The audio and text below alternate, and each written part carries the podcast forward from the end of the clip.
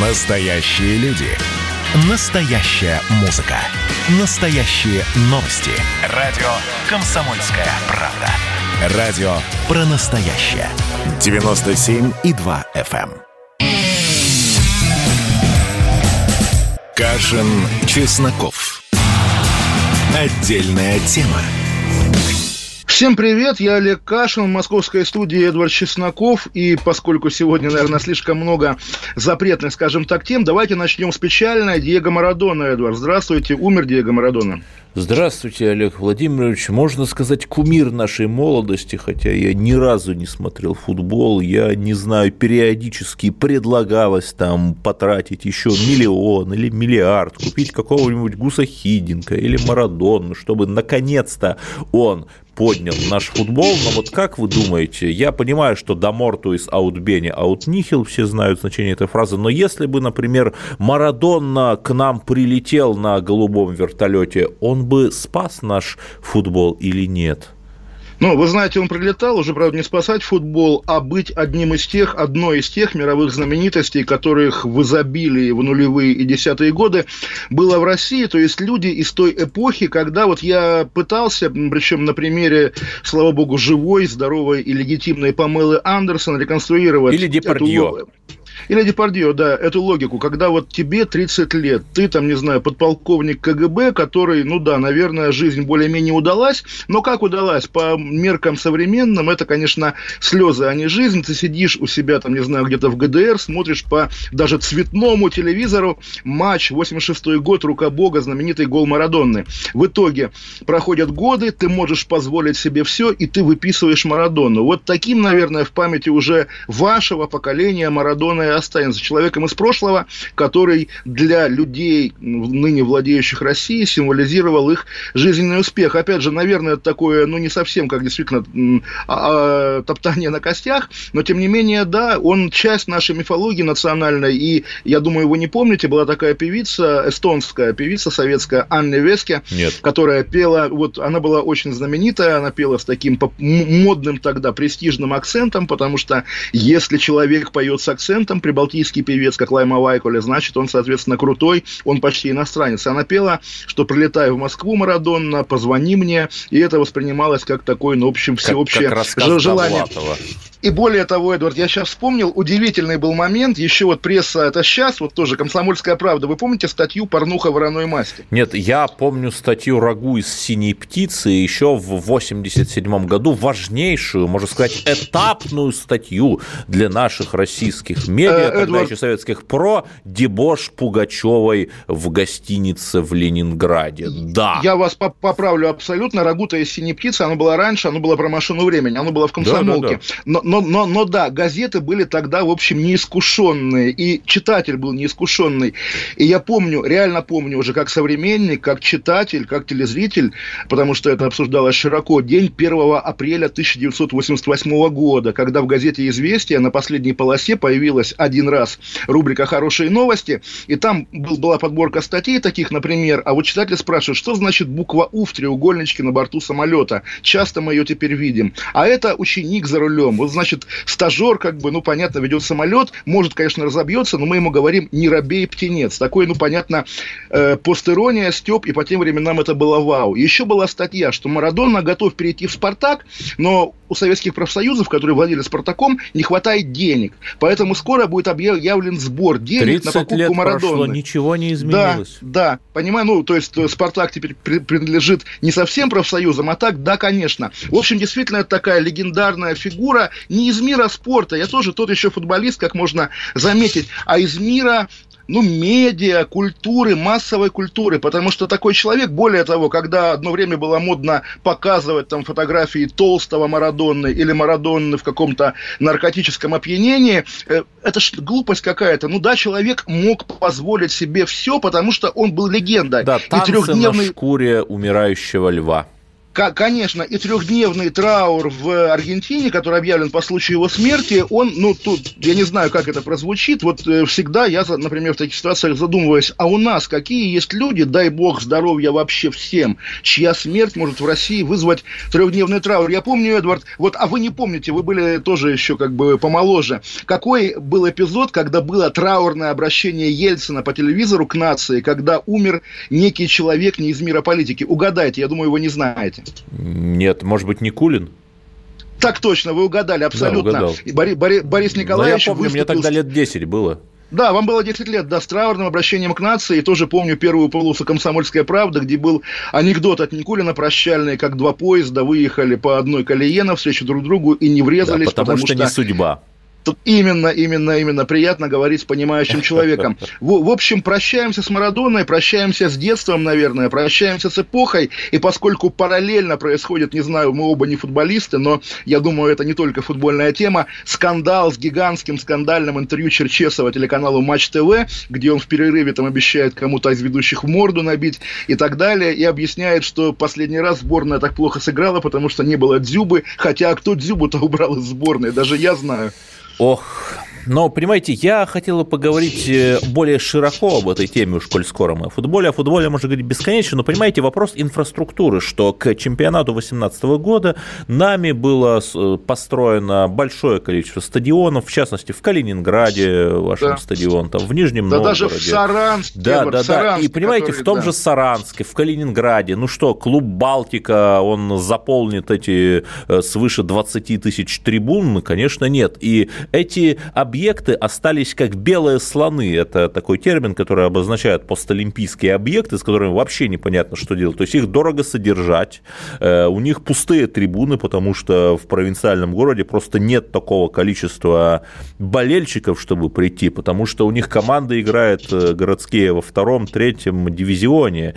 И, понимаете, вроде бы, да, хорошее, благое дело, э, миллиарды на футбол, но, может быть, можно было бы на эти Э, миллиарды, например, в Сирии несколько стадионов построить, а мы вот у нас в России построили, а?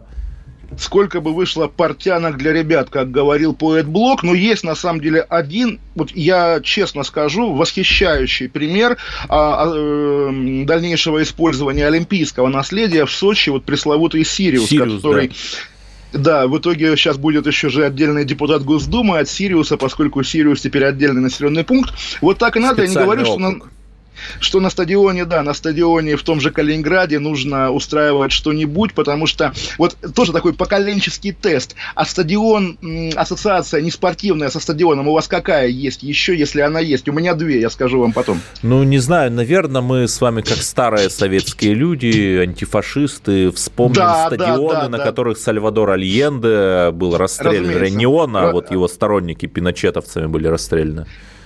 А, да? и, и, разумеется, и заплакала чья-то гитара, как однажды у черной стены, так. как Тореру погиб Виктор Хара на арене гражданской войны. Нет, еще, конечно, вещевые рынки 90-х, когда mm. и Лужники, и стадион юных пионеров на Ленинградке я даже застал, хотя теперь на его месте элитное жилье. Нет, я был где-то 2006 год, может быть, вот э, вокруг Лужников еще был вот этот огромный Шанхай. Я, я, помню, я помню, был певец Влад Сташевский, и вот он, ну, молодой, популярный певец, и вот пресса, опять же, «Комсомольская правда», «Светская хроника», Рязанов и Хорошилова да. писали, он выгодно женился на ком? На дочке директора вещевого рынка в Лужниках. Вау, на дочке а где директора... сейчас этот вещевой рынок, спрашивается? То есть, понимаете, нету больше этих памятников Роскапитализму, негде больше простому мужчине или простой женщине купить себе леопардовые штаны. Как же так? Но получается, что власть-то все-таки молодец, делает что-то для народа. Эдвард Владимир Путин молодец, политик, лидер и боец. Э, Путин что-то с колен Россию поднял, Россию Путин не предал, как известно, если да, вы читаете раз мы о нем заговорили, стала известна причина отмены, вернее, э, от, от, э, от, стала известна причина, почему Путин отложил рабочую поездку в Саров. Это нелетная погода. Саров – это вот тот закрытый город, э, можно сказать, жемчужина нашей атомной промышленности. Очень важный, хороший город. Атомной промышленности и православия, но если да, честно, Эдуард, православия. Э, да, я удивился, когда узнал о планах Владимира Путина поехать в Саров. То есть вначале писали, и Песков говорил, что просто в один из регионов. И я грешным делом подумал, что во Владивосток, потому что у Путина есть такая привычка. Он даже однажды новогоднее обращение передавал из зоны Но затопления на Дальнем Востоке. все-таки много. Да, но слетать в Владивосток, который сейчас, судя по картинкам, особенно с острова Русский, который заблокирован из-за того, что обледенел мост, сегодня видел гениальную новость, что с моста убрали уже 150 тонн э, льда, осталось еще полторы тысячи, то есть как бы 10%. А, это напоминает вот эту историю из нулевых, когда сосульки аннигилируются лазером, да?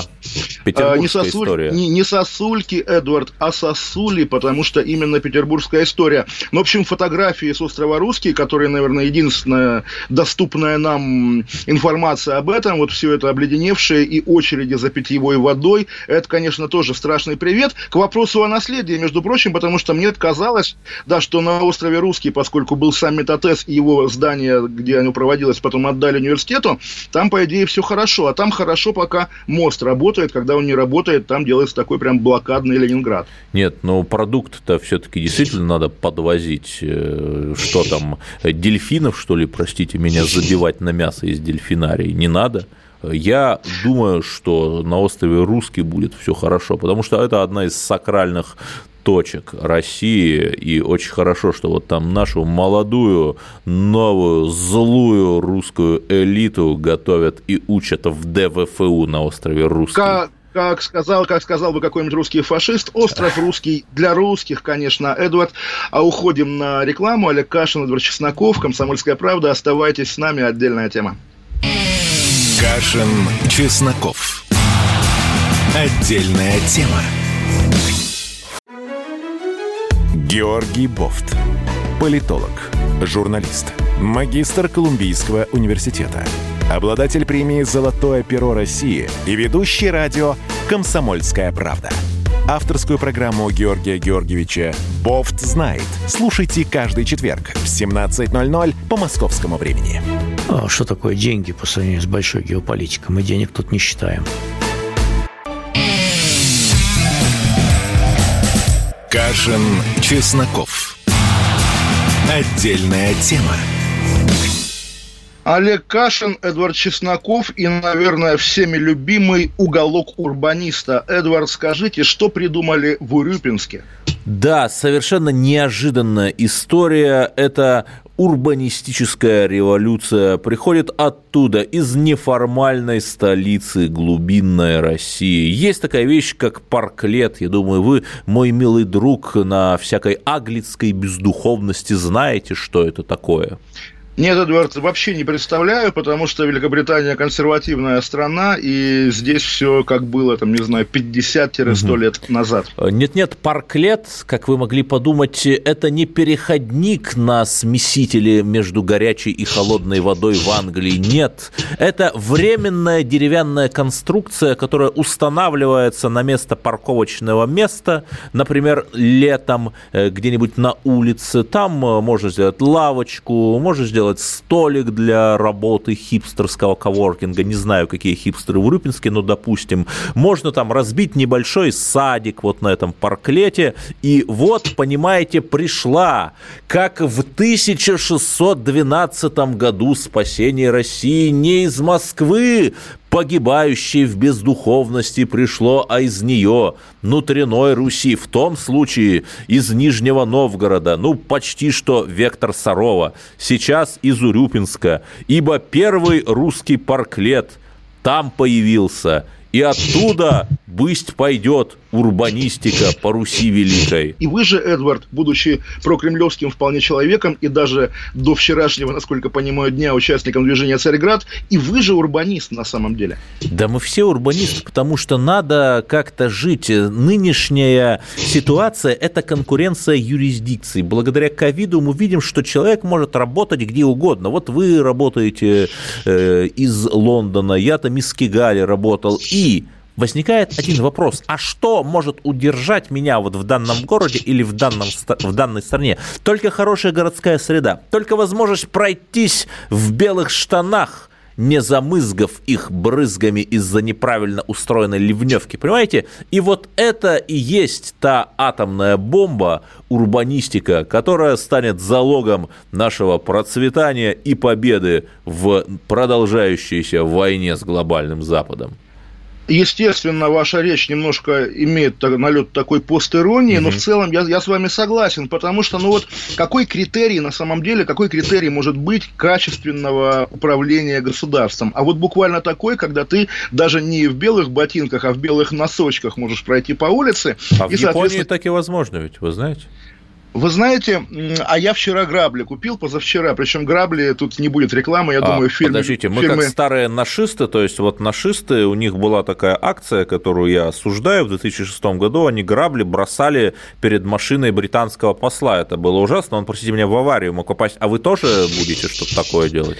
Нет, я с помощью этих граблей и метлы просто подметал тротуар на своей Подождите, улице. но метла – это же история из Гарри Поттера, там вдруг у вас какие-нибудь заколдованные грабли. Если, вы... если, честно, если честно, да, когда я покупал метлу в магазине, я думал, продавец мне скажет, вам завернуть или так полетите, но нет. Но я, но я, но я реально подметал э, улицу, на которой я живу, возле своего дома, потому что прекрасно понимаю, что дворников в Лондоне в общем нет, а с дерева, которое у меня на участке растет, нападал вагон листьев, и когда ты идешь домой откуда-нибудь по этому месиву уже из полузгнивших листьев, лучше подмести улицу, не дожидаясь, пока следующий мэр, там подождите, уже подождите, Садыха, то есть вы, получается, да. Дворником подрабатываете, Кашин дворник. Подра... Кашин дворник в Лондоне. То есть, если бы кто-то шел по Лондону и увидел меня с, мет- с метлой в фартуке, подметающим улицу, да, это я, друзья, да, это я. Поколение дворников и сторожей, как говорится.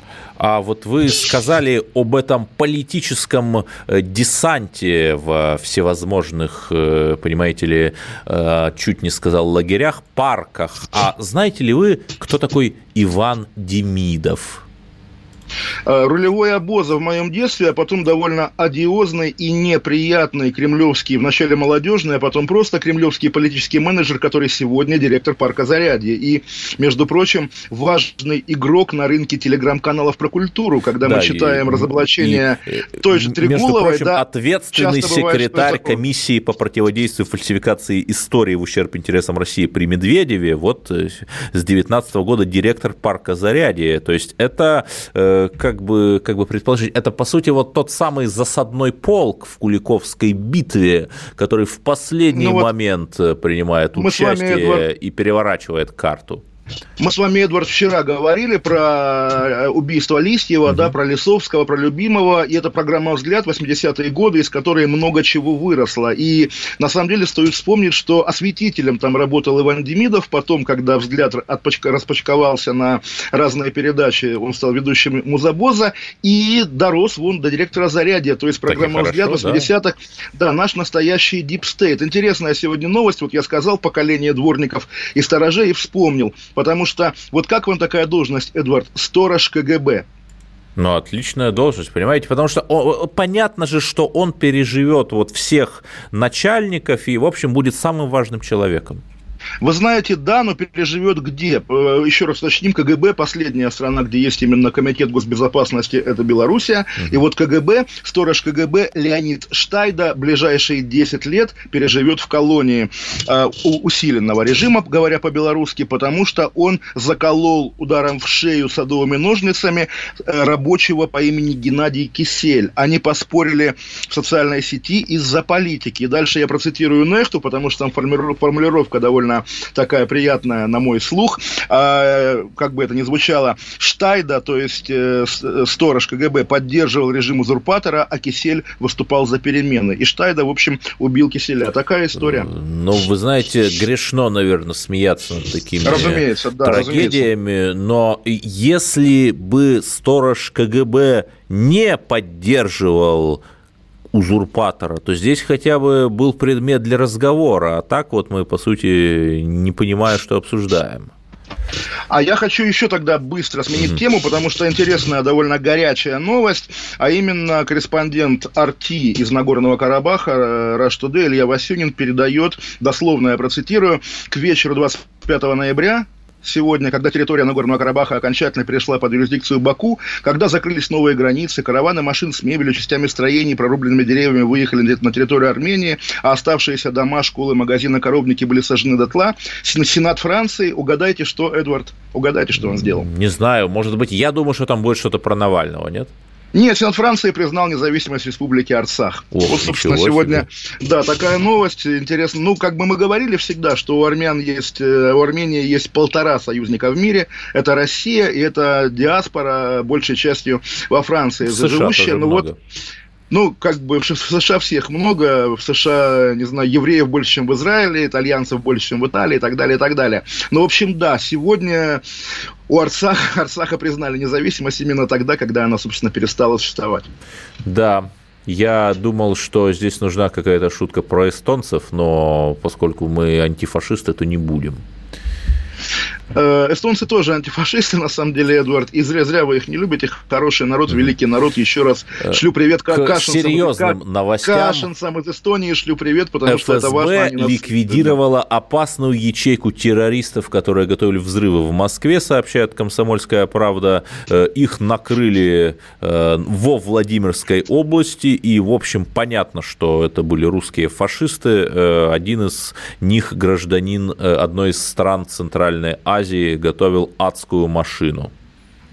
Да, удивительный просто эфемизм. И вот тоже гражданин одной из стран Центральной Азии. И вот давайте гадать. Узбек, киргиз, а может быть таджик. Но а, мы же не а может быть пошли. уйгур, понимаете, это же тоже Центральная Азия. А, Уйгур, ну вот мы обсуждали, да, записку, вложенную в кроссовке в Петербурге купленной, что я уйгур, я в концлагере в Синьцзяне. Уходим на новости. И поговорим минут, об Украине, конечно же. Об Украине. Отдельная тема. Андрей Норкин возвращается на радио «Комсомольская правда». Каждый вторник с 6 до 8 вечера он будет подводить итоги дня и, конечно, общаться со слушателями. Только Норкин может рассказать простыми словами о самом сложном. Слушайте по вторникам в 6 вечера по московскому времени. Недопустимо чиновникам разговаривать с людьми подобным образом. Недопустимо не обращать внимания на человеческие проблемы. Кашин, Чесноков. Отдельная тема. Олег Кашин, Эдвард Чесноков, и я делаю такой подарок Эдварду, который, я думаю, как каждый патриот, не прочь позлорадствовать по поводу того, какой адский фашизм происходит на Украине. Ну, Эдвард? если я о чем-либо и злорадствую, то это только о том, что мы не ввели войска хотя бы в тех границах, где был проведен референдум о независимости ДНР и ЛНР. Спасли Хорошо, бы много Эдуард. жизней. Войска – это залог этом, мира. Кто в этом, кто в этом виноват? Так Кому не знаю, кто виноват. Прёк? Может быть, мы с вами Кому... виноваты. Не мы и вы, а коллективно. Потому что даже в лучшие годы, в лучшие, там, когда еще Стрелкова, простите меня, по телевизору показывали, митинг в поддержку Новороссии, по-моему, на Суворовской площади собрал там что-то около тысячи человек. Ну, не знаю, я в те, в те годы тоже писал те же статьи на том же сайте Republic, э, где пишу сейчас, и призывал вести войска, действительно это было. Но, тем не менее, да, что сейчас на Украине происходит, давайте ужаснемся их фашизму.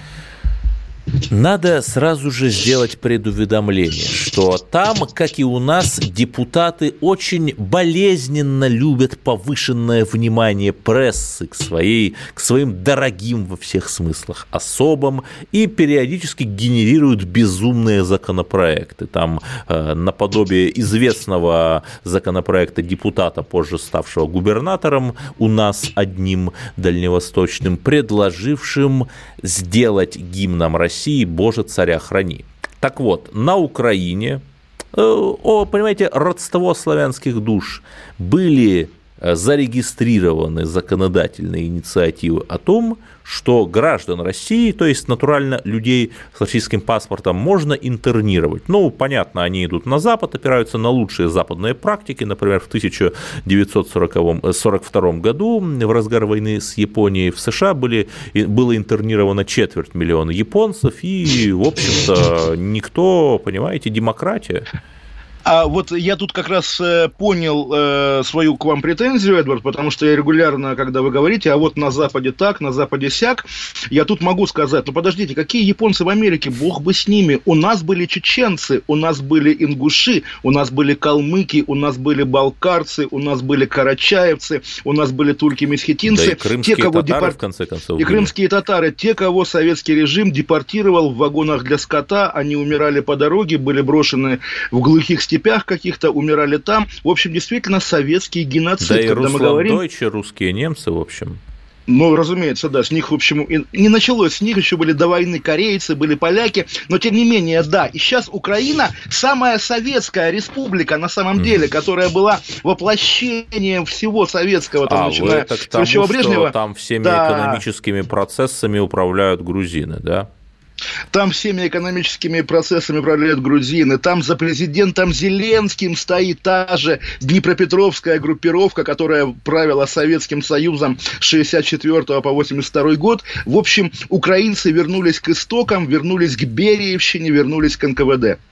Да, и вроде как мы их должны осудить. Вот вы сказали, да, нет, депортации народов это чудовищно, но давайте воздадим должное. В итоге и достаточно быстро, уже начиная с 1956 года, многие из этих народов были реабилитированы и смогли вернуться.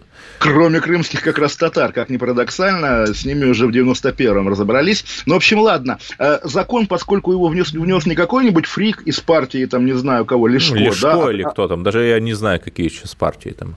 Да, премьер-министр, премьер-министр, да, Денис поэтому может...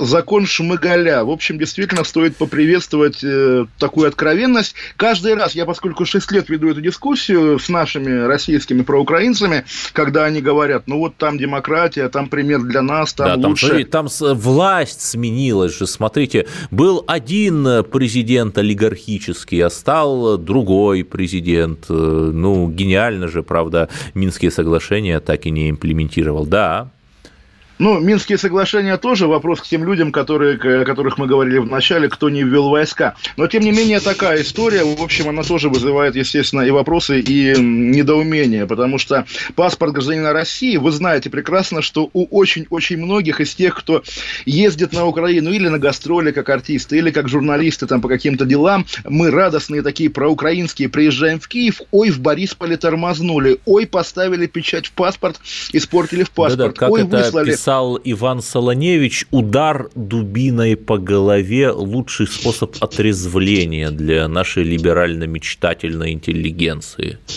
Хорошо, а теперь давайте перенесемся, даже не знаю куда, в Прибалтику или в Москву. И мне интересно, потому что, может быть, вы, как заместитель редактора отдела международной э, жизни... Бог, комсомольца... Бога ради, простите, перед тем, как да. мы перенесемся, можно я все-таки еще одну деталь процитирую давайте, из вот того да. законопроекта Шмыгаля о интернировании россиян. Причем я как-то даже не понимаю, а кто там россияне остались. В общем-то, даже уже Бабченко, по-моему, уехал.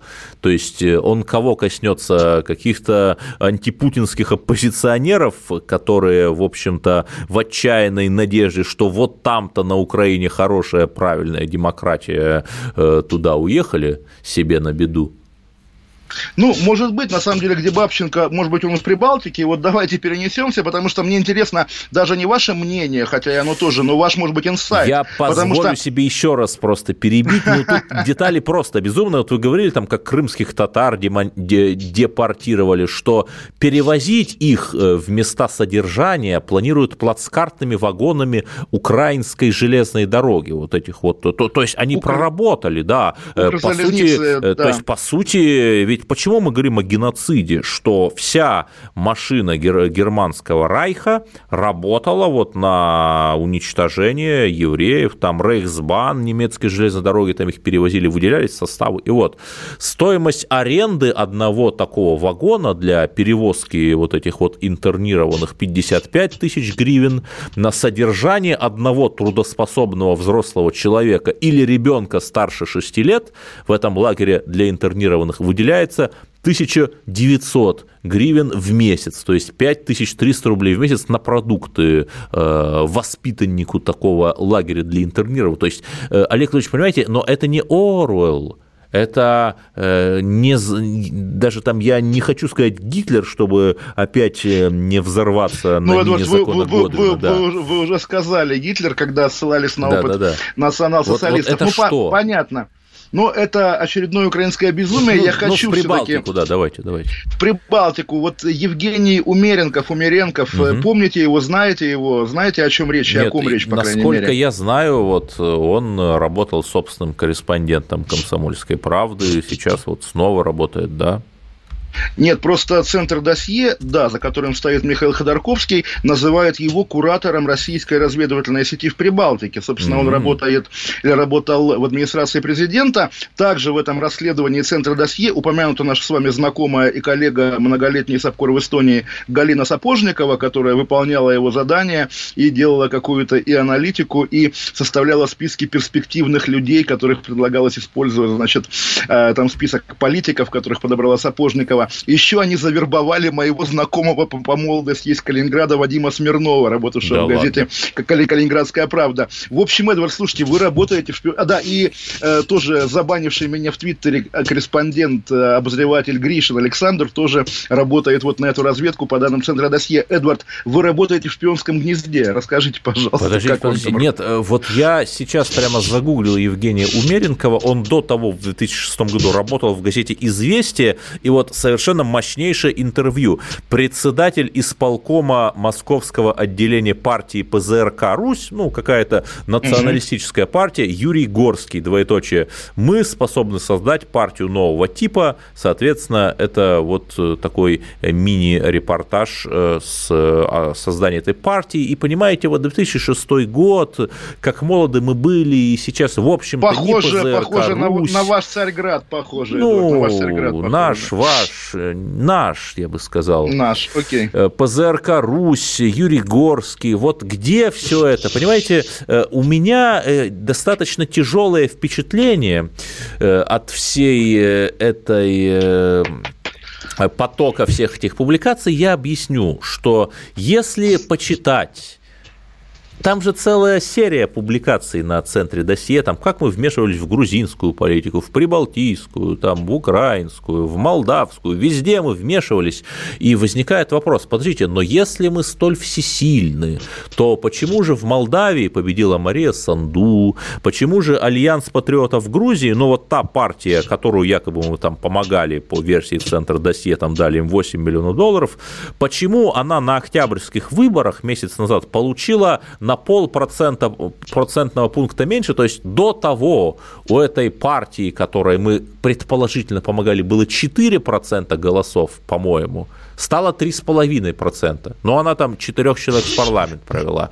Э, понимаете, и объясняя вот это э, странное, конечно, совпадение, эти странные публикации о нашем геополитическом величии, я думаю только одно, что на самом деле вот эти ходорковцы э, сговорились с представителями нашей либеральной башни, чтобы этими публикациями усыпить чью-то бдительность, я только не понял, чью. Или вот нашего глубинного народа, что, дескать, мы решаем э, все. Или вот э, каких-то западных кураторов, что вот этот Умеренков Эдвард... и другие люди действительно вмешиваются, а они не вмешиваются, а вмешиваются другие люди, они просто Эдвард, очень, очень мило, что очень мило, что отрицая всесилие России, вы как раз готовы говорить, какая Россия слабая, собственно, доказывая неправоту ходорковцев. Уйдем на, 5, на 2 минуты и поговорим после новостей тоже о самом важном. Олег Кашин, Эдвард Чесноков, отдельная тема, радио «Комсомольская правда». Кашин, Чесноков. Отдельная тема. Красное на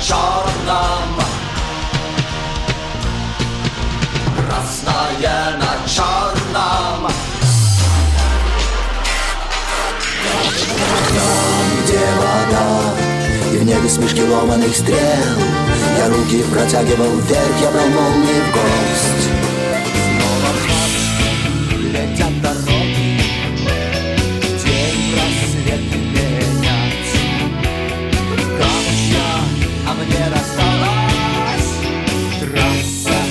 95 Опять игра, опять кино Снова выход на бис. Комсомольская правда. Радио поколения Алисы.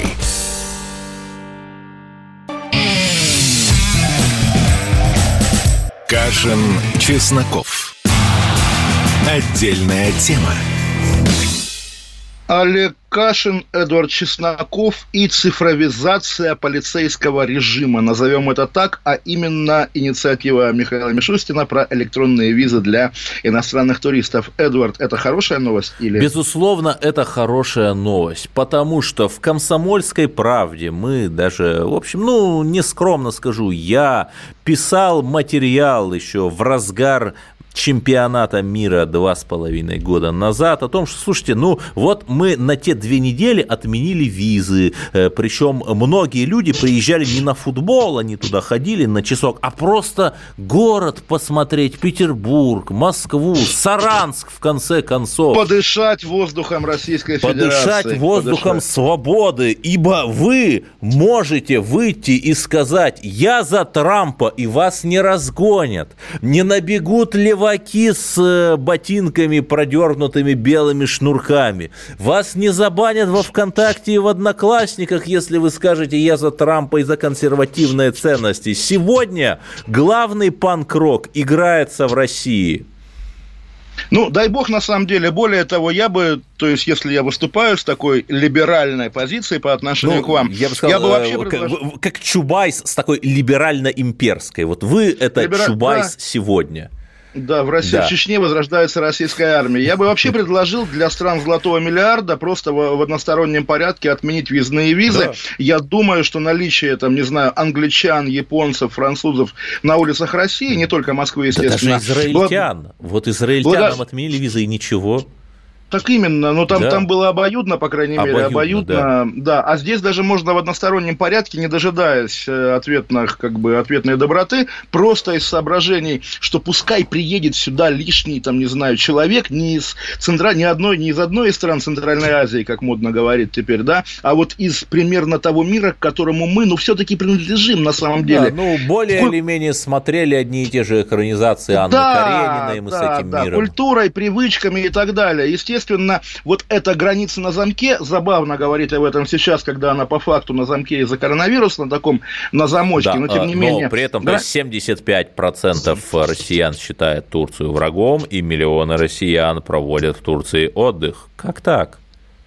Ну, вы знаете, Эдвард, вчера по НТВ мы с вами обсужда, обсуждали, uh-huh. да, гибель подполковника Пешкова. По НТВ показывали сюжет об открытии памятника ему, и удивительное дело, ни разу не упомянули слово Турция, турецкий. Непонятно, кто его сбил, непонятно, что случилось, но герой, но герой. Нет, но хотя бы упомянули, что герои, а журналисты, ну, что можно взять с журналистов, понимаете? Давайте сделаем так, э, чтобы наша журналистика была лучше той, которую мы критикуем. Вот мы упомянули, это главное. Но совершенно безумная история. Э, есть известная эпиграмма двустишие Сумарокова «Танцовщик, ты богат, профессор, ты убог». Конечно, голова в почтении меньше, но 1759 года и вот есть такой танцовщик, Тарзан, да-да, тот самый, и безработная жительница Краснодарского края вымогала у него 2 миллиона.